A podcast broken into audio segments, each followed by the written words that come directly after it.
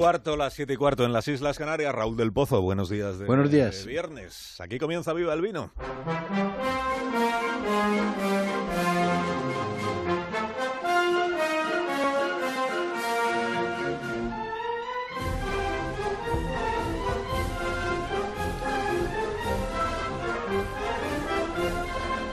Cuando tú quieras, maestro. Eh, acaba de salir eh, la España de Cela, que podía llamarse la España de Caín.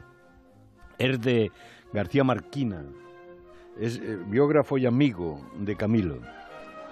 En el libro, aquel obro galaico recuerda que sobre los perros es lo único que no se pronunciaron ni los nacionales ni los rojos.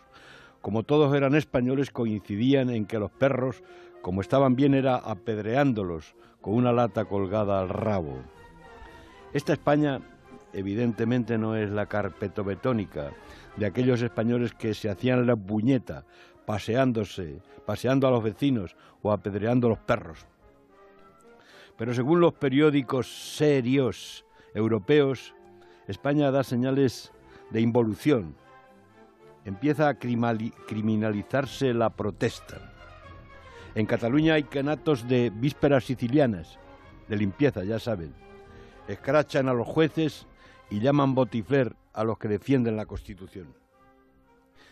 Elisa Artadi, la delfina de Puigdemont, que estudió en Harvard con beca de la Caixa, es una superpija en la maravillosa república de la burguesía catalana. Y dice, han cambiado el ejército por los jueces. Torrent anuncia una querella contra el juez Llarena después del cuarto, cuarto intento de hacer un gobierno. Y Madrid hierve con los martes chungos. Los políticos esconden los currículums y hay manifestaciones en la Puerta del Sol pidiendo la dimisión de Cristina Cifuentes y gritando fuera la mafia de la universidad. Fuera porque daba títulos como si fuera una tómbola. Querido Carlos, lo anunció Elliot en la tierra baldía. Abril es el mes más cruel. Engendra lilas de la tierra muerta, mezcla raíces y anhelos, despierta inertes raíces con lluvias de primavera. Es verdad, abril está siendo el más cruel en Madrid y en Barcelona. ¿Y qué hacemos tan lejos de Sevilla? En Sevilla, de sábado a sábado, se celebrará la gloriosa feria con 1052 casetas.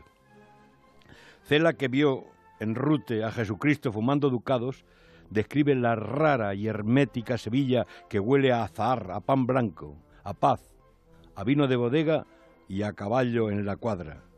Así que viva el aguardiente de rute y viva el vino. Hasta luego, Raúl, que tengas buen día. Muchas gracias. Echamos a José